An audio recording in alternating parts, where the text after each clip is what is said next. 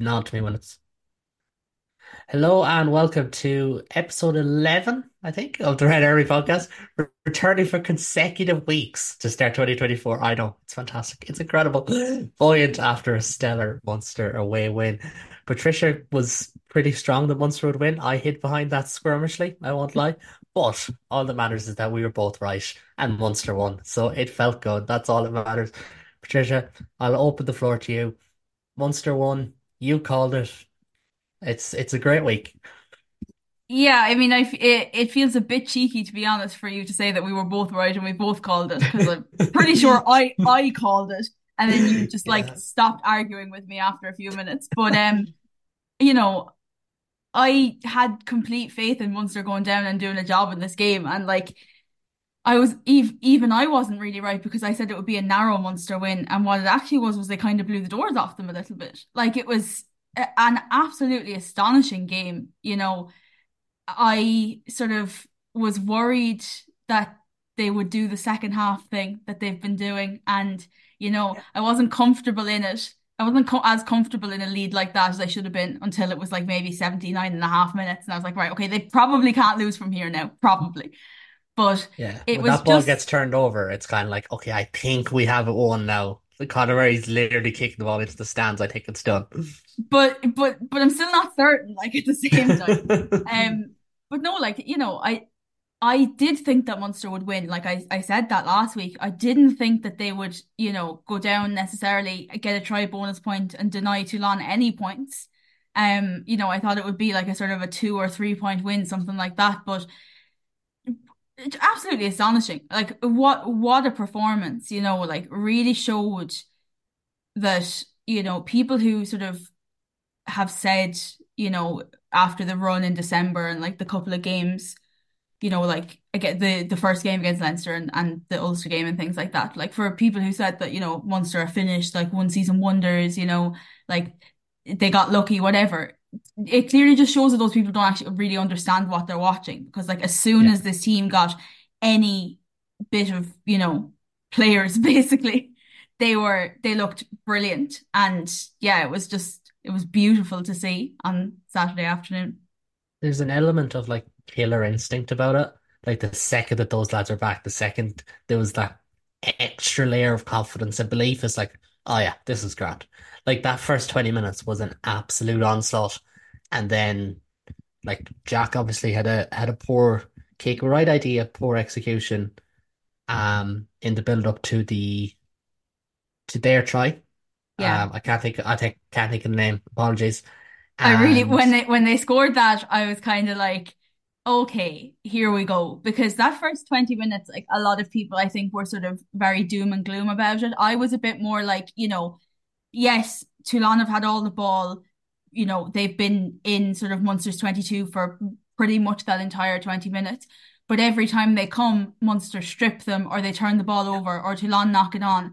Like Toulon sort of had nothing for Munster in that regard. All they had was the ball, and then even then they didn't really have the ball because they kept losing it. Like it was, I thought, I actually thought it was quite positive. Obviously, you want your team to have the ball, you want your team to be on the, the front foot. You don't want to open a big game like that with essentially 20 minutes of defense against a team that are like size-wise much bigger than you. But I thought that Munster handled it really, really well. And then, like you say, they scored that sort of tearaway try, Toulon did, and I just kind of thought, oh God, you know, here we are. And it went to 10 nil. And I was kind of thinking, you know, is it going to be one of those games where they get a losing bonus point and you think, like, we'll take it, I guess. Um, and it just sort of felt like the, the last sort of 10 minutes of, of the first half onwards, it just felt like they sort of clicked into gear. They were like, oh yeah, like, you know, our players are back. We are a champion side. Let's do the thing that champion sides do. And and it was it was a really, really positive performance, I thought, like pretty much across the board. Yeah. And it's the kind of, as you said, champions is the word. And like, I'm trying to think of a good example, but like, you know, you look at say, no, there, there's not great examples because like La Rochelle, Leinster, Toulouse, Bordeaux all won by cricket scores at the weekend. But a typical elite team, you see them in these games, they fall behind. They just keep doing what they're doing and they get in front. And like Crowley's a good example because he tried something, it didn't work. He tries something else with for the Zebo try, it does work. He tries the kick in behind in the lead up to the John Hodnett break at the end, which looked like it was Mm, going to be a certain try. Um, I know that was an opportunity Munster butchered, and like you go from this case where it was 10 nil after 15, 20 minutes, give or take, yeah. to leaving the game feeling like, geez, Munster could have scored six tries, and they very easily could have only conceded like 10 points. And if that Yeah, happened, you know, wow. you kind of feel like the game almost like the scoreboard almost favored Toulon in a way. Um, and you know, like Jack Crowley, for example, like it's it is easy to forget how young Jack Crowley still is because he is such a sort of he's so established now in that Munster side and he plays with that sort of status around him. He has that kind of like he plays like a guy who's been playing for so much longer than he has. And like it you it wouldn't be unusual to see a player that young sort of do that kick in behind for that try that Toulon obviously then scored and sort of shrink into themselves. He didn't have a good start to the game and that could easily carry on. But like it's just a mark of the player that he sort of, you know, shook his head and went, right, we go again kind of thing and ended up obviously with player of the match. And like it just amazing what Munster can do when they're not down to the barest of the bare bones. And I don't even mean that to be like disrespectful to the players who were playing because like in their own rights, none of them are necessarily bad players, but it's like you can't you just can't cope with being down to the bare bones that to that extent. And that's what we saw sort of against Leinster and against Connacht. And like as soon as you had, you know, even without all of the second rows kind of thing. Like, you know, even with Fineen Wycherley didn't make it, Oliver Jager didn't make it, you know, Jean Kleyn is injured, RG Snyman is injured, Mike Haley, Roman Salanoa, like even even though you're still rattling off this huge list of names, just having those couple of players back made such a difference. And it was Yeah. it was like night and day from that Connacht game. And and in the way that this is what Munster can do, like that's sort of what I guess what we expect to see from Munster, but it but what we're sort of what we know that Munster can do. And like it doesn't make it any less of a sort of achievement that it's like Toulon, you know, lost their opening two games in Europe and everything like that. Like, I mean, essentially so did Munster. I know they drew with Bayonne, but it's it's still a hell of an achievement to go down and only be the fifth team in whatever it was, 15 years to win down there in Europe. Like it was super impressive. Across like one one to 23, just really, really good stuff. and a very good Toulon side. Like you're looking at, okay, Dan Biggar had a very poor game, it should be said. I thought Ben White was poor, and that led to a very stale attack. I thought the two of them were, were off sync. Like Leicester Mm. Fainga'anuku, Melvin Jaminet, Facundo Isa. They're great players. And despite a couple of people who very quickly after full time reminded me, well, Exeter won there. This is still a big win. It's still a huge win for Munster. It was a huge win for Exeter. It's a huge win for Munster as well because like there's no such thing as playing the French side away from home in France and then being like, ah, yeah, I suppose we'll kind of go for it because like you looked at the start of that game was unbelievable from them. You even look at like the crowd there's probably no bigger compliment a French crowd can pay to you than trying to sing over your fans. And like there was three and a half thousand Munster fans there. When you heard them, it was always drowned out straight away afterwards because I think Toulon respected what what Munster brought to the party on and off the pitch. Huge Munster support. Now, like I have been partial to an away trip to go watch Munster play myself, and I was fuming that I didn't get my act together to book that one, um, because it looked like a great trip. But I think like with that, I suppose with the supporters, like the thing is, you know, you can sort of roll your eyes at it, and I guess we do sort of take it for granted to an extent, but like especially in the Heineken Cup all of these teams, like Munster come with a reputation in this competition, regardless of the fact that it's been so long since they won it, regardless of the fact that they haven't really been a sort of top table competitive team in the Heineken Cup pretty much since then. Like that doesn't really matter when it comes to this competition, I, I suppose, and Munster. Like teams know that when Munster are coming to play them, that means something different than any other team coming to play them. And like I think that, you know, Munster obviously earned that. and sort of proved why that's still the case with that win and like putting themselves in a position to somehow still be in contention for a home round of 16 draw because that's I guess what we do in the Heineken Cup now but like it was just so refreshing after the few weeks that Munster have had to watch them go out there. And like it wasn't perfect which almost felt like a positive because it didn't feel like a sort of one-off. You know, there were still the work ons, there were still things that could have been better. There were still things that had sort of misfired in other games that we saw misfiring in this one, but it was a really, really complete performance on both sides of the ball, and it was a resounding bonus point win for Munster. And there's not really much more you could want from it than that. And on the pool stages, I just like to point out that with God and Eric Fitzgerald as my witness, I've always loved the EPCR. I've always stood by them. They are my guys. Um, thank you so much for this incredible pool stage format. I love you to bits, despite the fact I was ranting and raving about it at the start of the season. I think the thing is, like, the Heineken Cup matters from this weekend on, and that's a shame yeah, because it used to matter from the first weekend on. But I don't necessarily think it's a worse competition. It's just different now. And like this weekend's games all feel like they matter because they kind of all like there's something riding on so many of these games.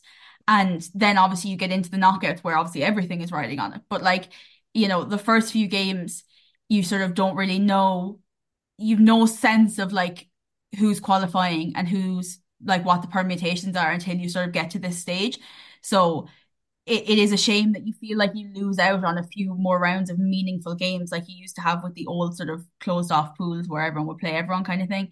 But um like from this weekend on, you know, Munster know what they have to do um, and they know what Bayonne have to do, I suppose, as well. But like they know what they have to do, and that's sort of the I think the most dangerous position for any other team is to come and play a Munster team that know exactly what they have to do.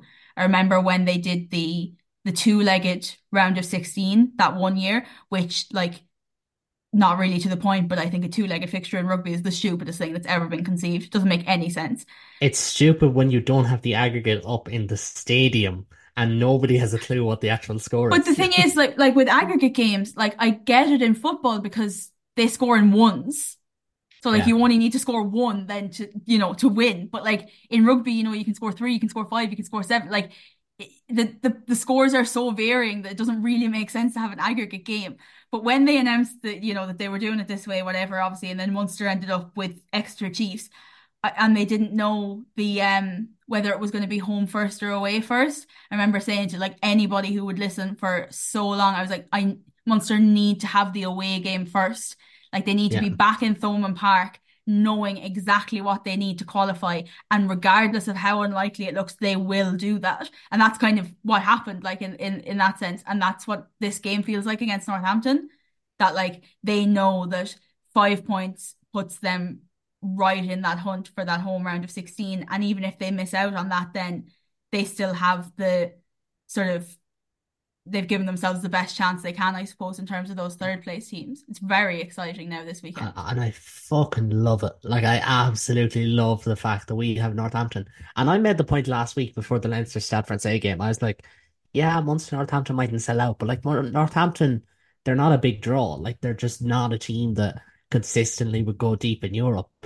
Now it's nearly sold out. It's Yeah. an RTE game under lights in what's promised to be miserable conditions in the last round of Europe. Like it's just it's made for Munster. And like It's they could they could like they could lose. Don't get me wrong. They could lose, they could draw, they mightn't win, they mightn't get the bonus point, whatever. But it is just so made for it. And the funny thing is, and I I couldn't believe this until I looked it up myself. This is the third year in a row that how Munster who Munster play in the round of 16 will be decided in the very, very last pool game. Like it's Exeter Bayonne on Sunday night, which frankly is a terrible last game of the pool stages. Um, like Sale La Rochelle was right there. But anyways, last year was Edinburgh Saracens. We all thought we were going to Saracens last year, and then Edinburgh turned them over.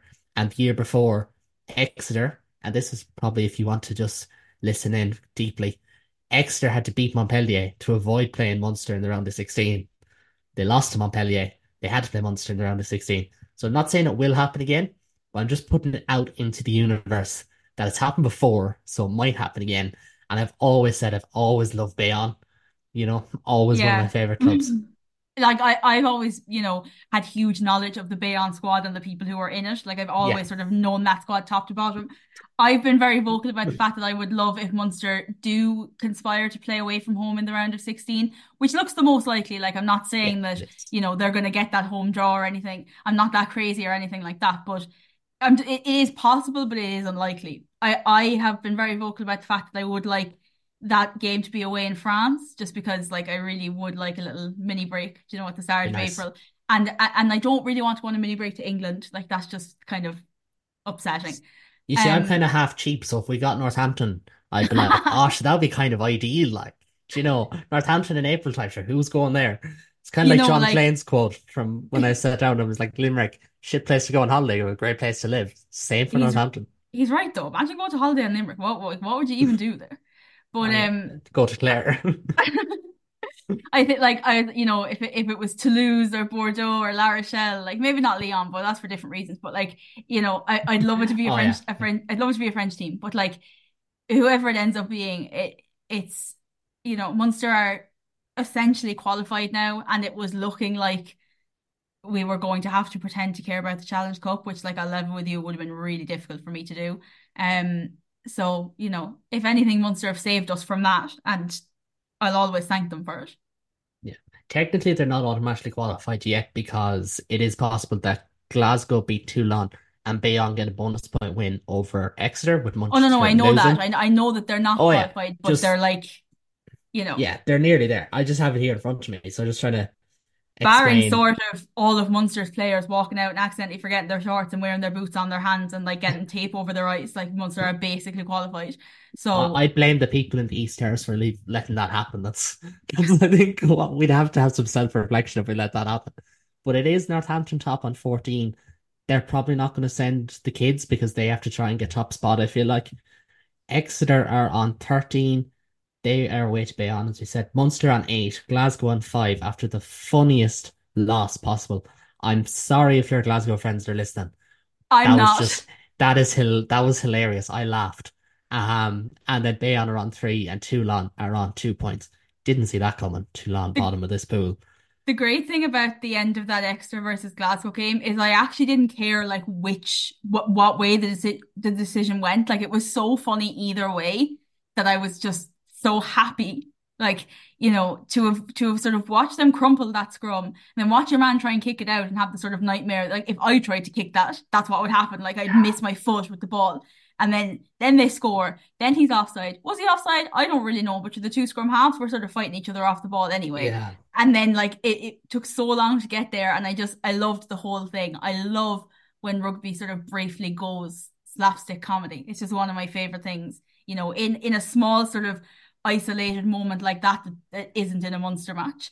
You know, I love it. It's one of my favorite things to watch, and I was so happy with the whole thing. This isn't the Glasgow Boo Boys podcast, so we can't reflect on it too much longer, but it was incredibly funny. And again, to, to a broader point about Europe, I think it's been a very good European campaign so far. Like Bordeaux Saracens, extremely funny in another regard, but an incredibly good game. You know, Leinster La Rochelle was really good.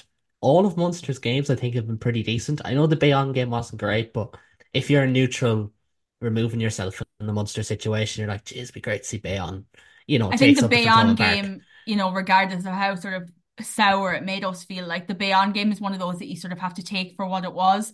You know, Yeah, like a team playing their first ever Heineken Cup game, coming to sort of one of the most respected places in the Heineken Cup and you know getting a result. Like I know it was a draw but it wasn't. Like we you know we drew but we lost kind of thing. But like it's um for Bayonne like that was really special. And their supporters celebrated like they'd won the fucking thing.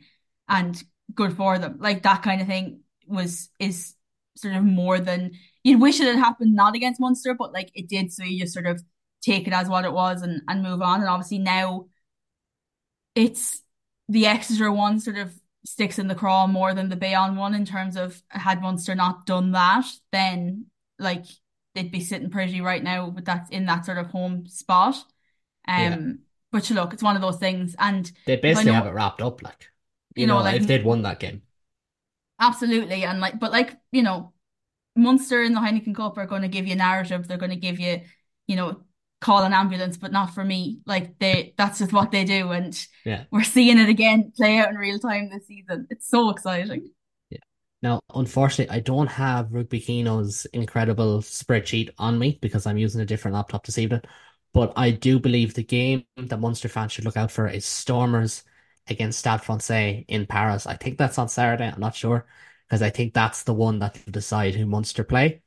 If the Stormers win that, it's more likely that we go to play them because realistically they they could be leapfrogged by, or if they don't win it, sorry, because La Rochelle they play Sale. You imagine La Rochelle will win that, and they could leapfrog them. So I feel like that's the game to watch. Munster could possibly play Northampton or Exeter as well. Um, none of my things have me playing a pool two club. None of my predictions, so I think we're I safe there. that as long as they don't have to go to South Africa, I think that like Munster, Munster can obviously win in South Africa. We've seen that, and any any team I feel like with the Bulls uh, away, like you're sort of you're sort of thinking right, like we'll sort of let's go, but have like it's just killer to have to go to South Africa like Munster did last season, like having to go down to South Africa at that time of year, and then you know sort of potentially come back up the following week to play whoever. Like it, it Yeah. if it's you know any sort of English or French team, part of me thinks that it'd be really funny if it was somehow Leinster because like I would, I just kind of would love that a little bit. But um, yeah, I'm. There's so much up in the air with it, and that's kind of what's fun. Like you don't really want sort of all of like all of the pools to be wrapped up. You know, you want that sort of Yeah. you know maybe Bayonne do beat Exeter. Like they only have to win 8 nil, like kind of who knows sort of thing for Munster. Like it's, I love that kind of thing about the Heineken Cup. Like you can sort of look at a, a game and go, you know, I think we all know what's going to happen here. But you, this actually, the the other thing actually could happen, like in theory, like it, you know, hypothetically, Yeah. it is it is actually possible. Um, and that makes it fun. But like Uh, If Munster have a full squad for the round of 16, it's a big if. Don't get me wrong. We're still going to be without like Jack O'Donoghue, Jean Kleyn, Edwin Edogbo. They're probably all going to be out oh, anyway. Sean Payne with they, that exclusive scoop, by the way, of like, yeah, I'm fit for next season, but I'm going to hoping that I'll be fit for the end of this season as well. I would like everyone messaged me about that. I was like, oh my God. I was like, I assumed he meant rugby championship. To be honest, when he said it, I was like, he's on about the rugby championship. I'm like, that's obviously what it is. He wants he wants to beat Australia and their unnamed head coach. And then I was like, shit, maybe he does actually mean the end of this season because it doesn't end till June. Which is Um, also like, I don't think the rugby championship like is really counts. Like this season is surely not a real competition. Yeah, fair enough. No, I don't mean that. I mean like if you were saying this season, I feel like that's like the start of South Africa's next season, as opposed Yeah, to the end of the end of this season. But like, you know, we'll see. I think that Munster proved last season that they can win away anywhere. I just think that, like, obviously, just logistically, it would be great if it didn't have to be South Africa at this stage of the competition. I'd much rather see them go if they have to go away to either England or France. Like, I'd back them anywhere. Um, I'd ba- like I'd back them to like look realistically, I'd back them to turn over the Stormers. They only did it, they only did it the twice there last season. Like they they could definitely do it again. But um, if it if it could just not be the Bulls, that would be great because that's basically I just like a Bulls. guaranteed L. Like you may as well send the academy. Like it's just finished. Wrap it up. Move on. I think the big thing is if they could if they could on a wing and a prayer get a home round of 16 game, the tails could be up heading into a quarter final. And sometimes that whole element that you said of like certain teams don't want to play Munster. You don't know. You could have like Lyon against Sale as the other game, and then you're like, right, well, fuck Lyon and fuck Sale. Like we could take either of them in a in a quarter final.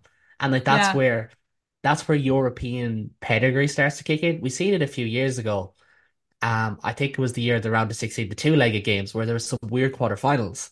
And then you just looked at it, and when you're reading the fixtures, you're like, well, it's just going to be one of the big three get through to the final anyway, because all the rest of the teams are going to crumble. And we said the same thing about Exeter and Stormers last year. Whoever was going to go on was just going to lose to La Rochelle anyways. And sometimes that's where Munster, I feel like, I know it is, well, what if they'd beaten Exeter? What if they got over the line against Bayonne? Like, realistically, Munster should be on, I think realistically, Munster should be on 15 points in this pool because I don't think Yeah. they beat Bayonne without getting a four try bonus point. It's the fact they didn't score four tries that it became an issue. And if that was the case, you'd be looking at, you know, anyone at home in the next two games and you'd be really eyeing it up. But that's not where we are. We did need a big win in Toulon. It was a huge win. Um, we always talk about the players that stood out, and I know you could probably name maybe 10 of the starting 15 that really stood out. Yeah. Um, maybe just I know you have your guys and you will probably want to talk about the two best friends, and I will let you do that. I won't stand on your toes this week. But I just listed Jeremy Loughman, Niall Scannell, Thomas Ahern, John Hodnett, Gavin Coombs, Craig Casey, Jack Crowley, my Ireland starting halfbacks in Marseille. Thank you very much. Please and thank you. Alex Nankivell, the man himself, Calvin Nash, and Simon Zebo. I know who you want to take, but just jump in wherever you want there. Uh, what I would like to say first and foremost is Niall Scannell, my Lord and Savior. Like I literally am the religion of Niall Scannell. It is unbelievable for the guy to have not played since what, May? He hadn't played since the URC final. He's not lost a game since like April. What a guy. Like it not, to have not played for that long and to come back and just like you know, the first line out throw where it just went to the guy it was supposed to go to with sort of power, accuracy, confidence. It, it was You'd like the noises. fucking oh, You'd it was like the noises watching that. clouds had parted. Like it was it it was like such a release. It, oh my God, it was amazing. It was like the moment of the year so far. It was unreal. And it was all it was was just a basic line out throw. It was brilliant.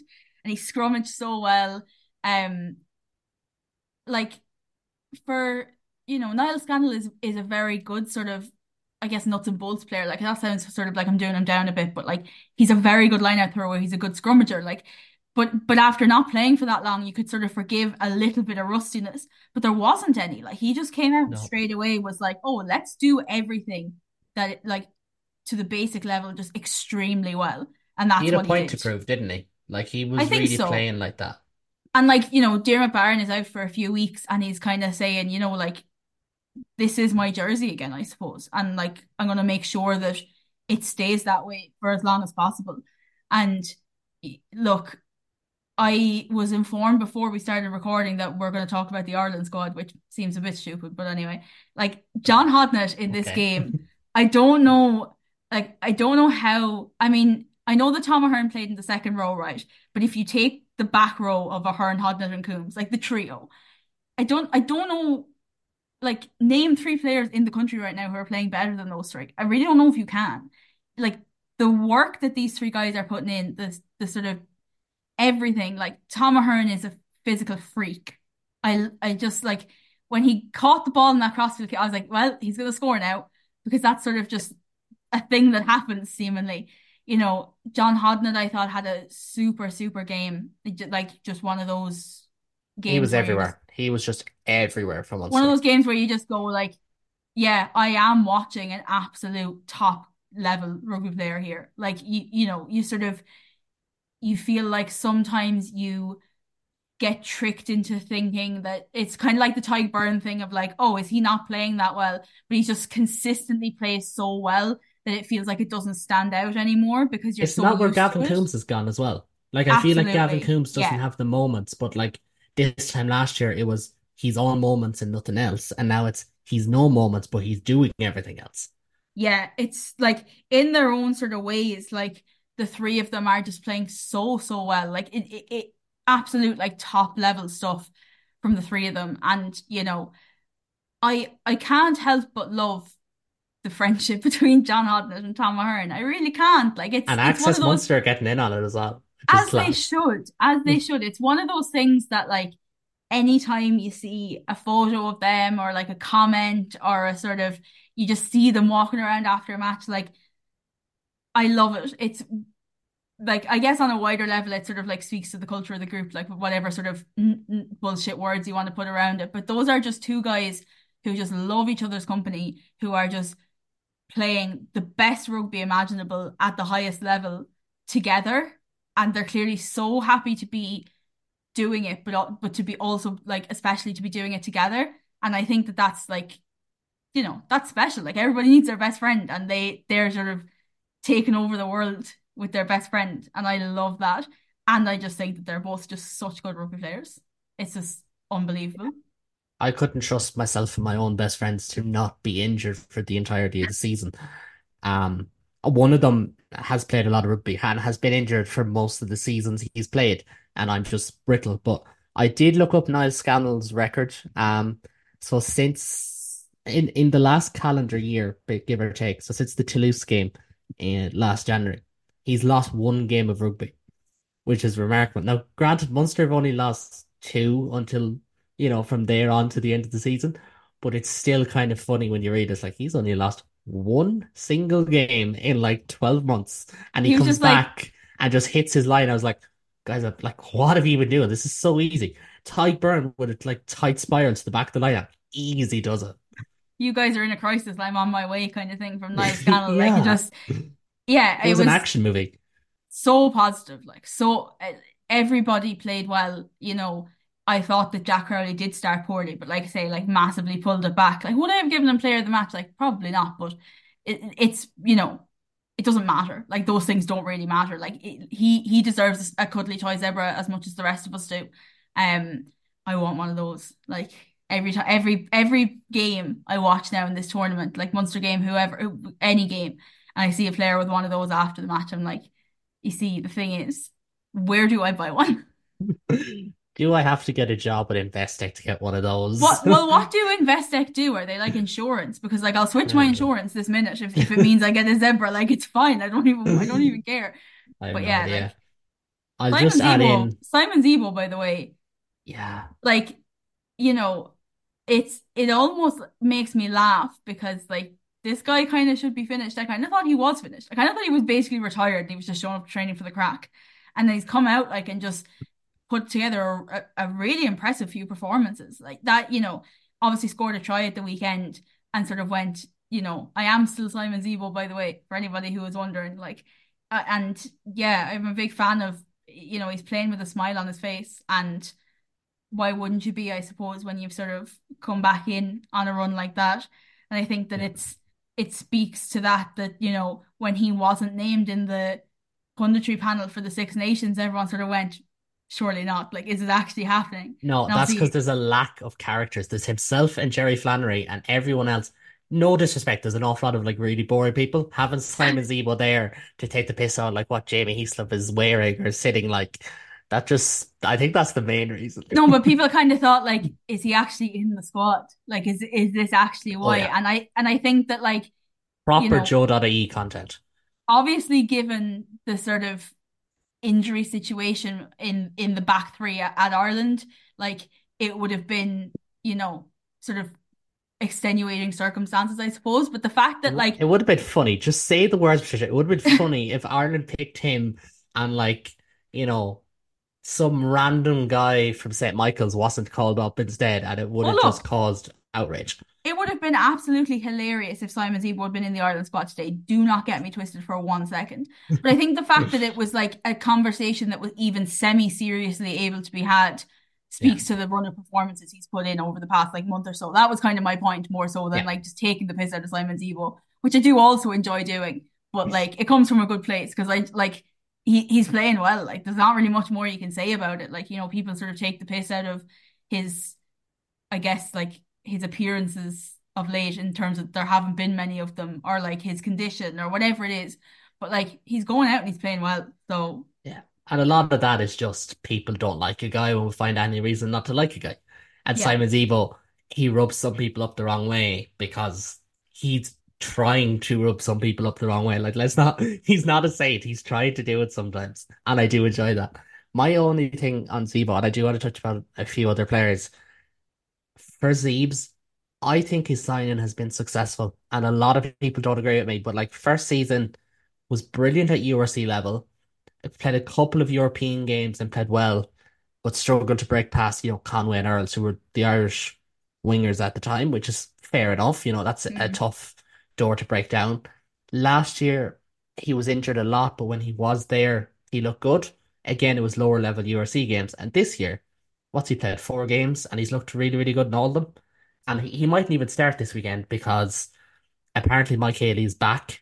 Um, just nice way to drop that in there. Apparently he's back and he could be up for selection. And if Zeebs doesn't start and we'll still probably see him in the Crusader in the Crusaders game. He'll probably play class there.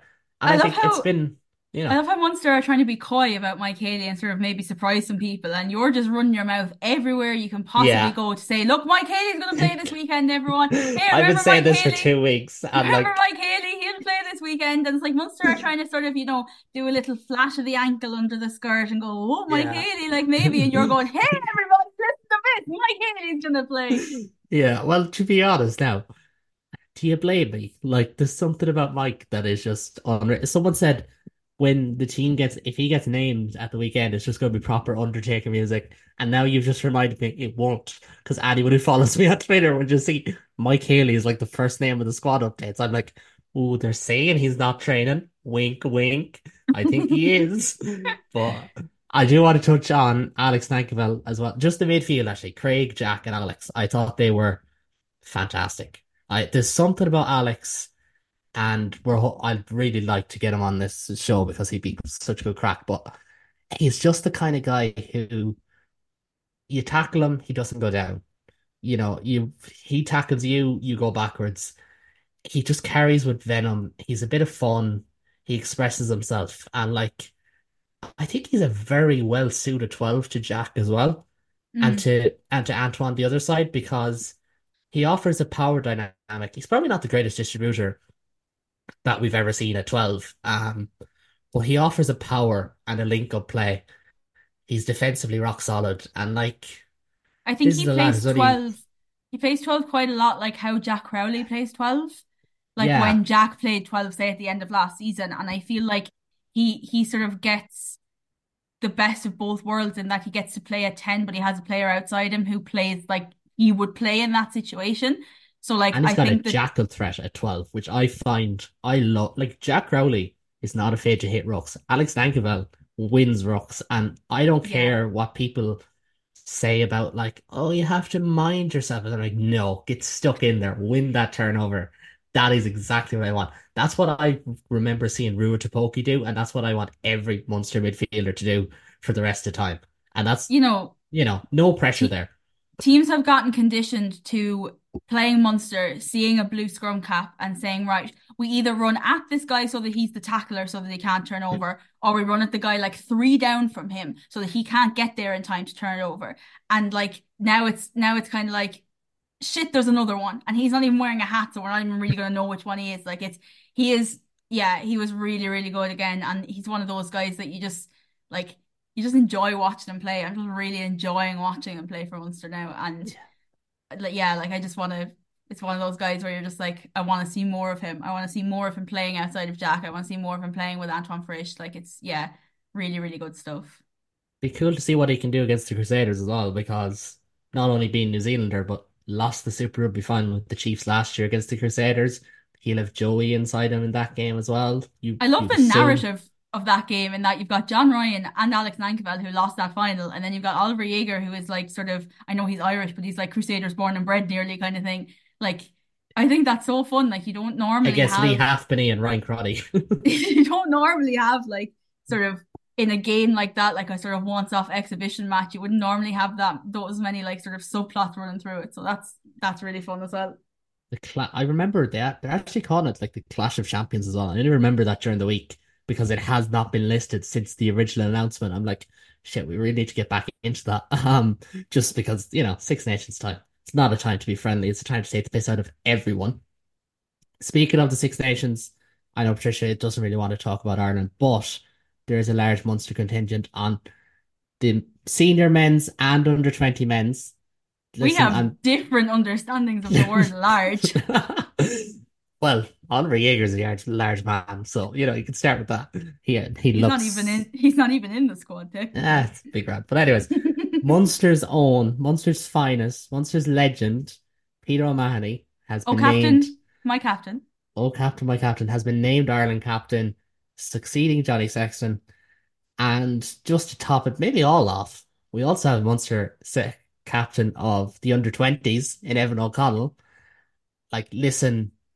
If Ireland women's want to select a Munster captain, I would not say no right now, just because why not? But Peter absolutely deserves the gig. There's no doubt about that. Trisha, you want to go in Uh, there? Um, Ireland women aren't allowed to select a Munster captain like legally. It doesn't really work like that. But um, the like Peter O'Mahony being Ireland captain is one of those things that like it's the most correct sounding thing you've ever heard. Like this should have Yeah. happened like 27 years ago, you know, like it's one of those it feels like Peter O'Mahony should have been Ireland captain for so long and it sort of feels like for the last 4 years Peter O'Mahony has been Ireland captain. You know, they've just let Johnny think that it was him so that he didn't like throw a straw. You know, and that's like I think I don't I think that Johnny Sexton's a very good captain, but like Peter O'Mahony is a captain, like sort of to his core. And you know, he's been Munster captain since his like fucking first match or whatever it was, like something ridiculous like that. And and you know, he's obviously been Ireland captain before, but to be the sort of tournament captain, you know, it, it's it's about time. Like it's so special to see, you know, I know that he's not Munster captain anymore, but he is sort of our captain. Like he is such He's a a spiritual captain leader. he's such a captain. Like that's just sort of Yeah. what he is. So like seeing Peter O'Mahony and then, you know, open bracket, small C, close bracket, like it's just the most natural thing in the world, no matter what team it's for. You know, he captained the Lions in a test match. He he's captained Munster 82 million times. He's been Ireland captain before. You know, he's the first sort of go-to to be captain when the captain leaves the pitch for Ireland sort of thing. And now he is the actual Ireland captain. It just feels like the rightest thing in the world. It does. It does kind of feel right. And what I'm going to enjoy now is the same people who would have said at the start of the week, oh, Peter Manny handed over the Munster captaincy because he knew he was leaving, are now going to say Peter Manny handed over the Munster captaincy because they knew he was getting the Ireland captaincy. Neither of those two things will be true, but we'll enjoy the two plus two equals 12 maths I'm really going to go enjoying the sort of tying in knots that people are doing themselves and being like, you know, this guy is not actually, he's old and past it and not important enough for a central contract. Well, of course he's Ireland captain. He's one of the most important players in the team. I've Make up your always said this. What are you Make up your saying? Yeah. Like, why don't you Um, just choose one thing to think and then you think that thing? Yeah. The funny thing is, like, people will say, does he start? Like, does he start at six? And I'm just going to spend like the next two weeks being like, could start at seven. I mean, what's to say he can't start at seven? Like, it's all, all just numbers at the end of the day, guys. Um, there probably won't be, well, there'll probably be a few starters, I feel like, um, of the Munster contingent because he is joined by Jeremy Loughman, who's back in the Six Nations squad, Tadhg Beirne, of course, Craig Casey, Conor Murray. Jack Crowley and Calvin Nash, while Ollie Jager and Thomas Ahern are on babysitting duty in the training panel. Unfortunately for them, um, I think they just picked Ollie because he looked like he might be Luke Littler's uncle in terms of the aging sphere of things. And Thomas Ahern deserves to be in there. The one hope is I think they'll be fit to they'll be uh, they'll be released to play the Crusaders, I would imagine. I'm sorry, if they had Thomas Ahern as fucking chief of mind in the tackle bags and then they didn't release them to play in like a big game for Munster, you'd ha you'd actually have to just be like, like, what the fuck is the point? Yeah. Um, I look, I don't want to do the Ireland squad thing because I don't like, you know, we're talking about Will I Munster. move I'd on to the under 20s? I would just much rather talk about Munster. I just think that, you know, the Ireland squad is what it is. It's the same Ireland squad as we've seen for everything else. Like I think that I, I genuinely think it's insulting to pretend that Tom Ahern is like not ready to be in a real squad. I, I don't I don't get it and I don't really want to get it. Um, you know, Casey and Crowley should be the halfbacks. I don't think they will be for another year yet. Like, yeah, it's a, it's an Ireland squad. Like Ireland, we all know the way Ireland do things. That's the way they're going to keep doing things. Um, part of me thinks that, you know, I would rather have Hodnett and Coombes and Frisch and Daly playing for Munster, training at Munster, sort of being kept fit and minded by Munster. But these players do deserve that recognition. You know, they're Yeah. playing well enough, you know, for any other test country, Cal uh, uh, Gavin Coombes, sorry, would not have two test caps. Like John Hodnett would not be uncapped.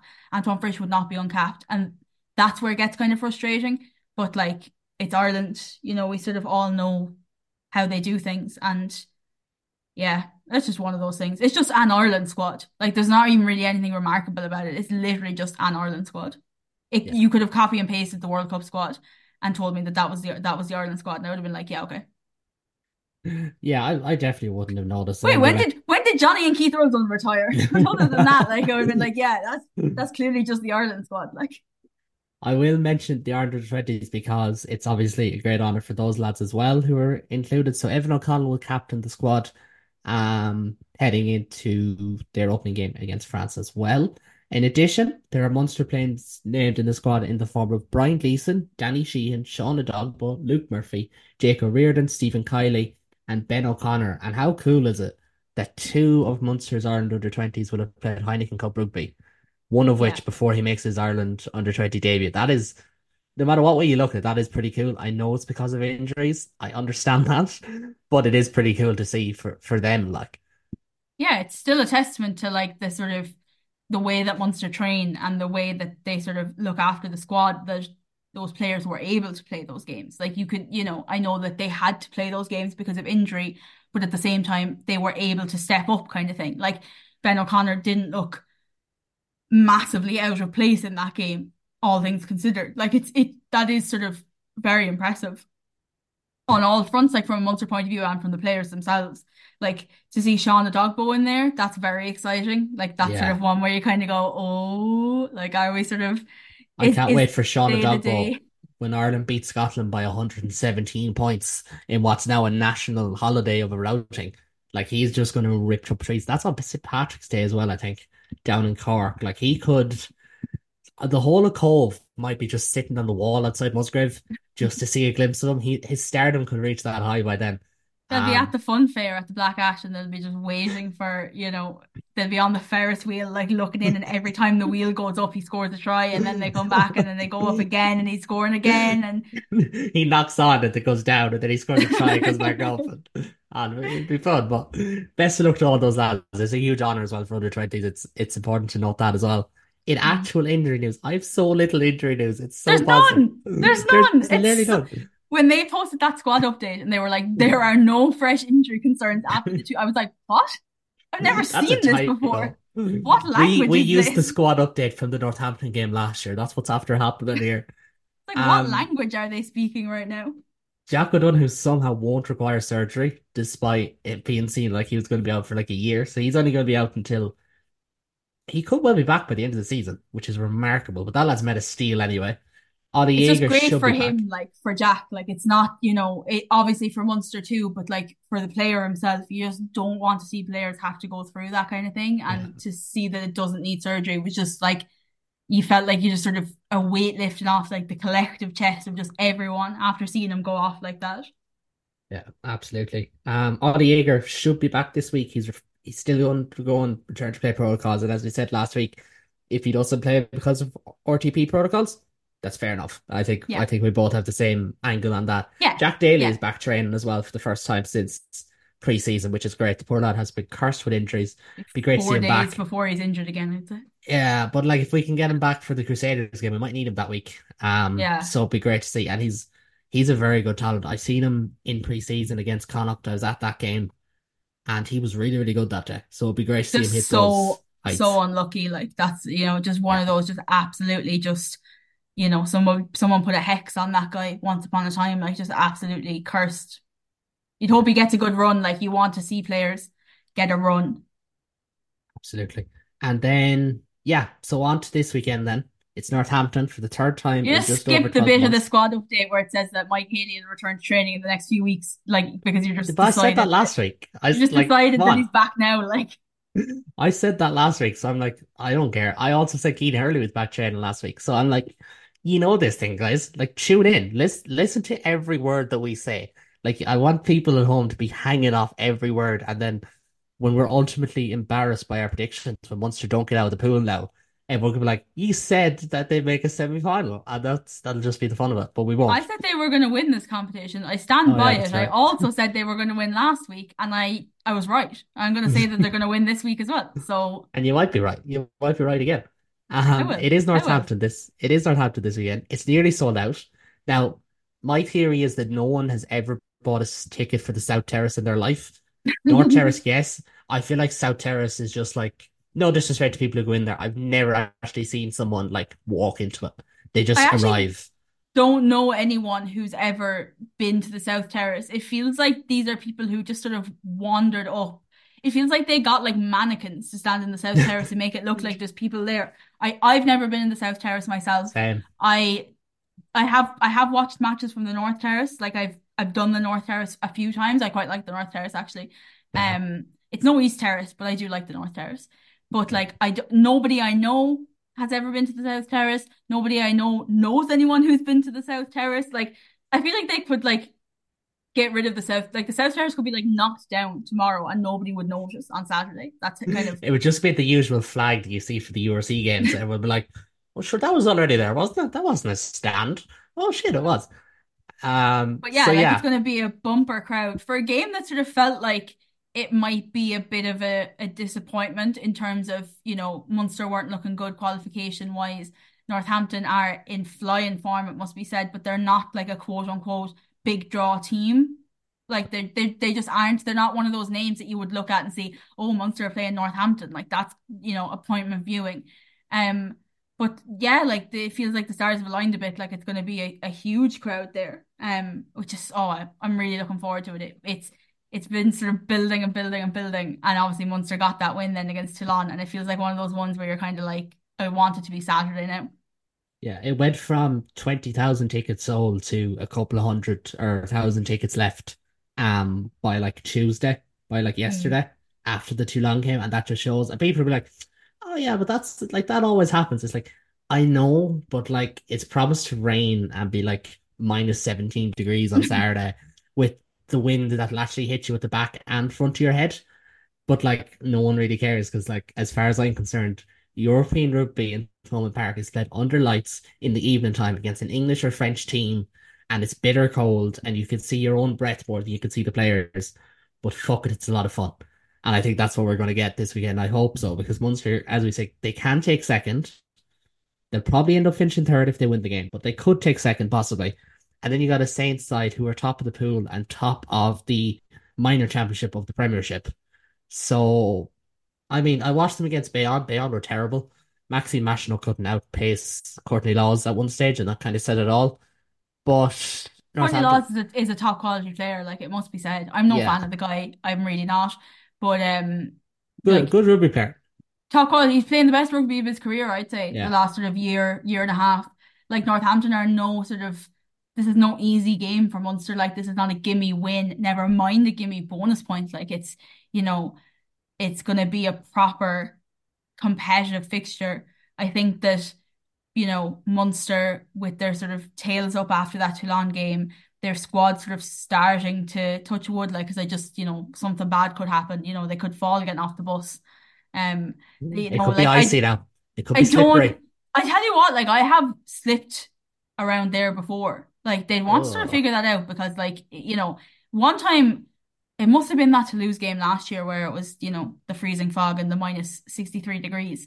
Like there were people falling all over the place. I saw one guy falling his head off the step and like I went to go over to help, but like I was next in line to get a hot dog. So like I was kind of just a bit like, I don't really know what to do here. It, like other people helped him and he was fine. But I was kind of thinking, you know, like I've been queuing here sort of. But um, it you know, was like so that cold that day. I was I was up in the press box because I was working for Oval Insights for that game. It was so cold that they had to salt the footpaths um at halftime and and just before full time, and still people were like, "Oh my God, my leg's gonna go, my leg's gonna go," and then eventually, because you go into like the ten year season ticket to go like down the Yeah. press area and whatever, and the second everyone got inside, it was like. Oh, it was the coldest fucking spot. And if we have the same thing this weekend, I really don't care. Like I really don't like just it makes it so much more fun. It's weird, but I just find it so much more fun when it's that cold.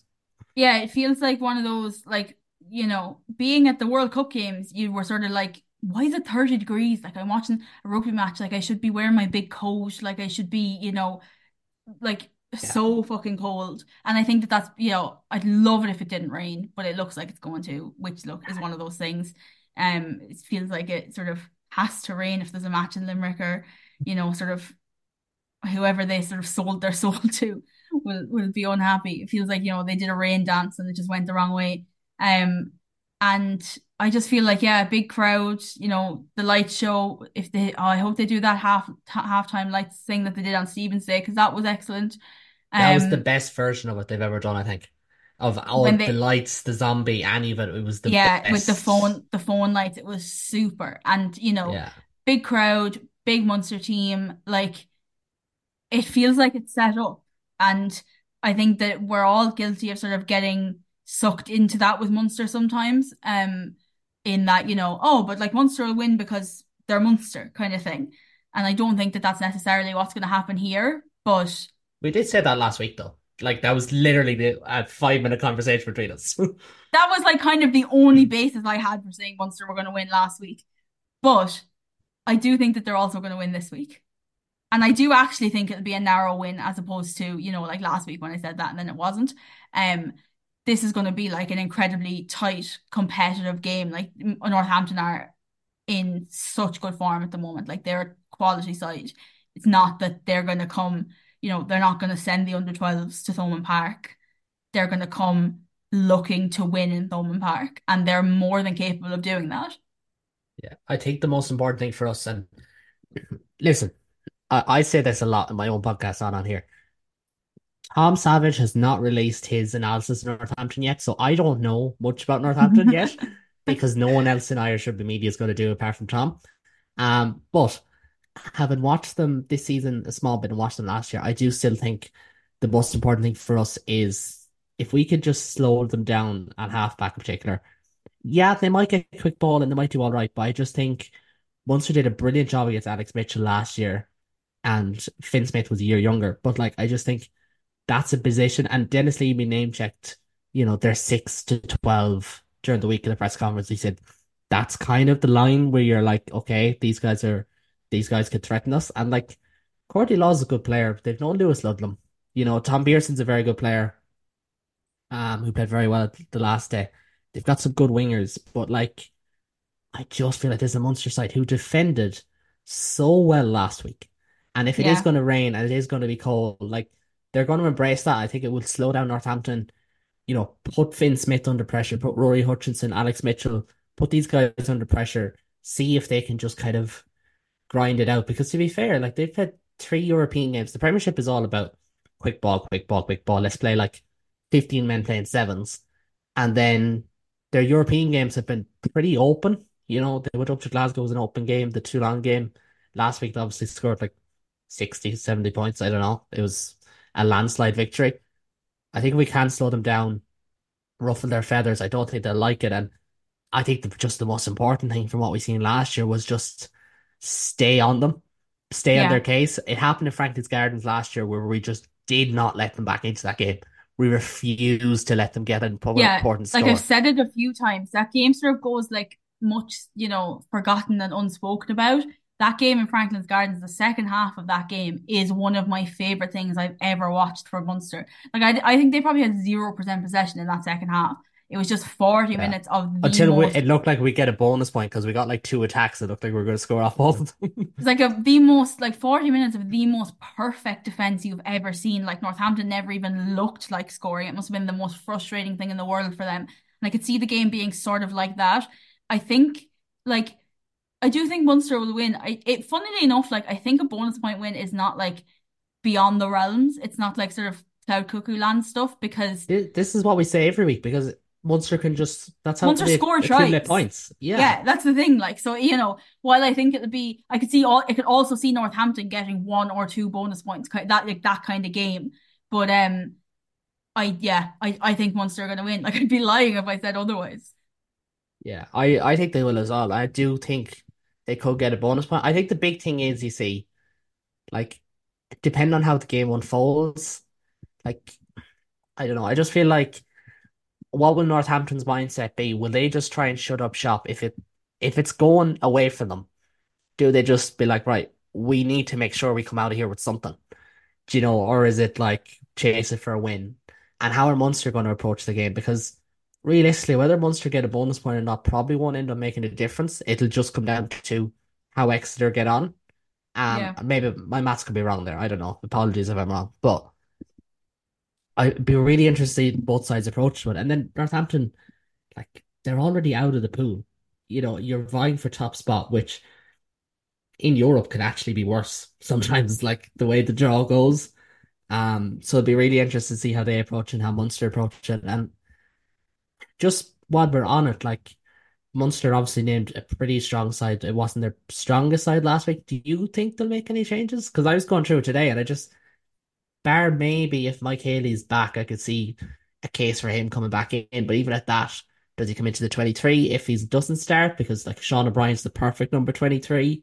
Mm. Like you can't really change halfback, even though Connor's is Connor on the bench. Um, the only one I could really think of is maybe Fineen comes into the bench if he's fit, but Well, yeah, I think that um Brian Gleeson won't be available, won't not because he's with the under I'm not 20s. sure. He hasn't trained with the under 20s yet, as far as I know. So Um, it's don't know. I could see like obviously if Ollie Jager is fit, then he'll come in and I'd say that I'd say that he would start and John Ryan would go to the bench. But other than that, like I I don't think, you know, if they wanted to do something like, you know, start Fineen and move Ahern back to six, like do they need to? I don't think they do. Like I think that they could keep it pretty much as it was. Um, you know, it like you would be say, pretty funny too if Peter O'Mahony gets named Ireland captain and we're like, and then dropped. Yeah, we're going to leave you on the bench because it's going to be kind of like, you know, that first, that Friday or whenever, whenever the teams are named, it's just going to be like all the guys who was on that press conference the other day, not me, of course, um, all the guys who were on that press conference the other day being like, Peter O'Mahony, not at six, not at seven, at 19. What is going on here? And the absolute number wank that'll ensue. But Yeah, I think they'll I leave don't it think pretty it'll happen. much. I think they'll leave it pretty much as it as it was, except for, you know, like you might see something like Fineen come in on the bench, you know, if if Jager's fit, obviously he'll play. Um, you know, you have sort of Mike Haley based Syria, you know, we'll see what happens there. Like I assume it'll be Zebo Led by yours truly. Thank you very much. think it'll be Zebo. But yeah, like I, I think that they'll keep it pretty much the same. You know, it worked last week. Why won't it work this week? That's it. And like it's a home European game. I think I thought watching the game last week, Munster talks so much about Europe over the last two years and not really gotten big wins. The Northampton game in Franklin's Gardens was probably the closest they came to a big win of the last two years. It does feel like that was a big psychological monkey off the back last week as well. And like Yeah. heading into this week where like if they turn over Northampton and by the lap of the gods they end up with a home round of 16 game, then it's like you're in plus territory mentally and all that. So yeah, it would be nice. You you think they'll win? Do you think they'll get that bonus point, or do you just feel like like with the conditions, it's kind of hard to say, but like you know, I'm gonna say no. Um, but I like it wouldn't be the most surprising thing to me in the world either, because be, yeah, just because of the way that Munster play. But I'm gonna say that they will just win. Um, I think that they'll get that third place spot, and like we'll go from there. yeah. Look, I I I'm fed up with being outshone in the optimism, so I'm going to say we're going to get the bonus point. Viva Le Bayonne, you're going to do it for us, and I'm going to be chanting EC, EC, c'est Bayonnaise" for the rest of the week, and it's going to be great vibes. Um, I don't know if I fully believe that, but I'm just going to wish it into happening. See, the I might is, even be watch I the extra game it. just to let it happen. I believe it when I say it, so it means more. It's more genuine. It's more authentic. Like you're just sort of saying shit. But like I do think that Munster will win. I think they'll end up in that third place spot. And um, I do know, think we're getting the bonus point. I I just I feel like it'll I could see it. I could see it happening, but I could I could still see Munster ended up in that third place spot even with the bonus point. Yeah, Um, you know, and like fingers crossed, it's you know a nice French team and I can go on my little mini break because I'd love a little holiday. You know, I have hotels reserved in European cities all over the place, and I'd love to use ah, one stop. Um, yeah. What's what's the ideal? What's the ideal venue? Toulouse, I'd love to go back to Toulouse. Toulouse was my favorite place I went during the World Cup. Um, I'd love to go back there. You know, La Rochelle, obviously, like for the plot, would be just Yeah, insane. but there'd be no Um, tickets to be got. I also would really enjoy the sort of beating La Rochelle in La Rochelle in a knockout game. Um, would just would just make me laugh for reasons that, you know, I'm sure that people can figure out. Yeah. Um, I I'd love it to be Leinster. I really kind of would. Like something about going back to Leinster to play a knockout game. Um, you know, yeah, I'd I'd really enjoy that. I'd love the sort of three months of building up to that. Um, you know, sort of bubbling away under the Six Nations. Yeah, I'd en I'd enjoy it no matter what, like as long as it's not the Bulls. Yeah, I wouldn't I wouldn't like Bordeaux because I think they're playing really, really well.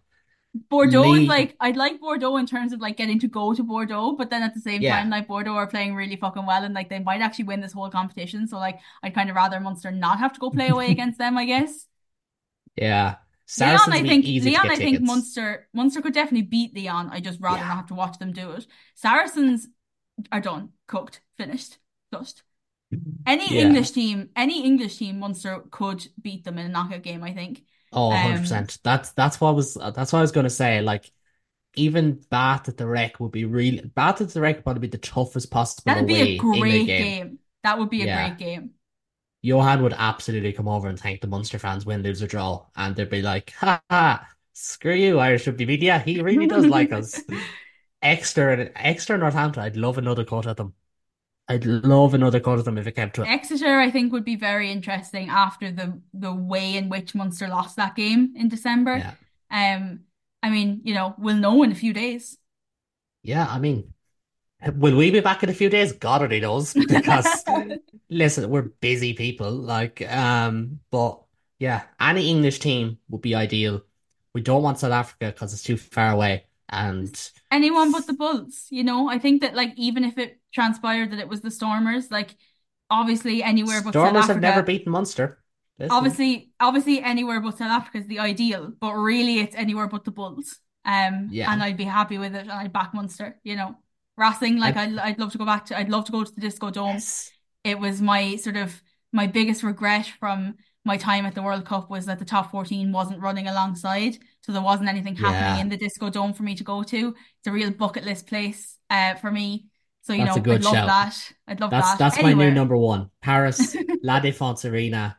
We're all just gonna go out in the pitch afterwards and pretend that we're like Gilbert or Jack Crowley kicking drop goals. Um, as there's a disco to going on at one edge of the pitch, and it's just gonna be cool. It's gonna be vibes, and we're gonna become the first. I'm pretty sure. Oh no, Quins bet them, didn't they? Quins bet them there before. The look, Quins are the first non-French team to beat them there in Europe. So, damn it, will be the that could have second. us. Yeah, but we're good at beating long winning runs. So that's the issue. Whoever whoever it ends up being, you know, Munster will simply win and it'll be great. But um, Um, we might know, even be there with travel tips. Who knows?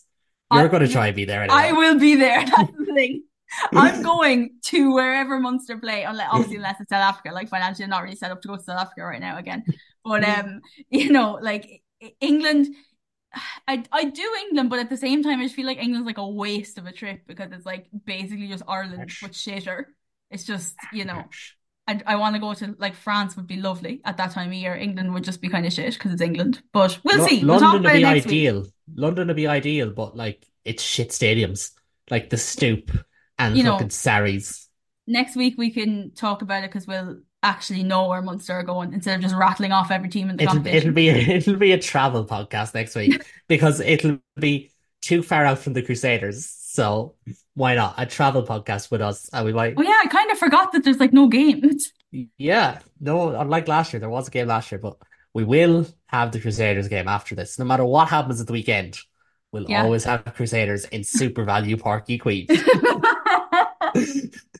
I And think we'll on leave that it. note, And on that note, I think we'll leave it there. Patricia, it's been a pleasure. Hopefully, Munster get the job done. And everyone, if you're going to Thomond Park at the weekend, bring hoodies, hats, scarves, headbands, waterproofs, long johns, seven pairs of socks. you're listening to this and you haven't been to Thomond Park before, or you haven't been to Thomond Park at this time of year before, however many layers you think is enough, add three more layers and then you might be Double all it. right. Like Double it ge double it genuinely, genuinely. Yeah. Like I will normally wear like a thermal and a long sleeve and a, you know, a hoodie and a jacket and a coat and a hat and earmuffs and gloves and a scarf and two pairs of socks. I'll, I always wear tights under my trousers and like, you know, a big pair of shoes and I'm still cold. So Yeah. So there's there's your advice. Wrap up, be loud, enjoy it. If they tell you to take your phones out, if there's a light show, you take your take phones out. out and you enjoy it. Um, yeah, that's it for this week. Until next week, and until or whatever, whenever we'll see. Um, it's been a pleasure, Patricia, and hopefully Munster get the job done.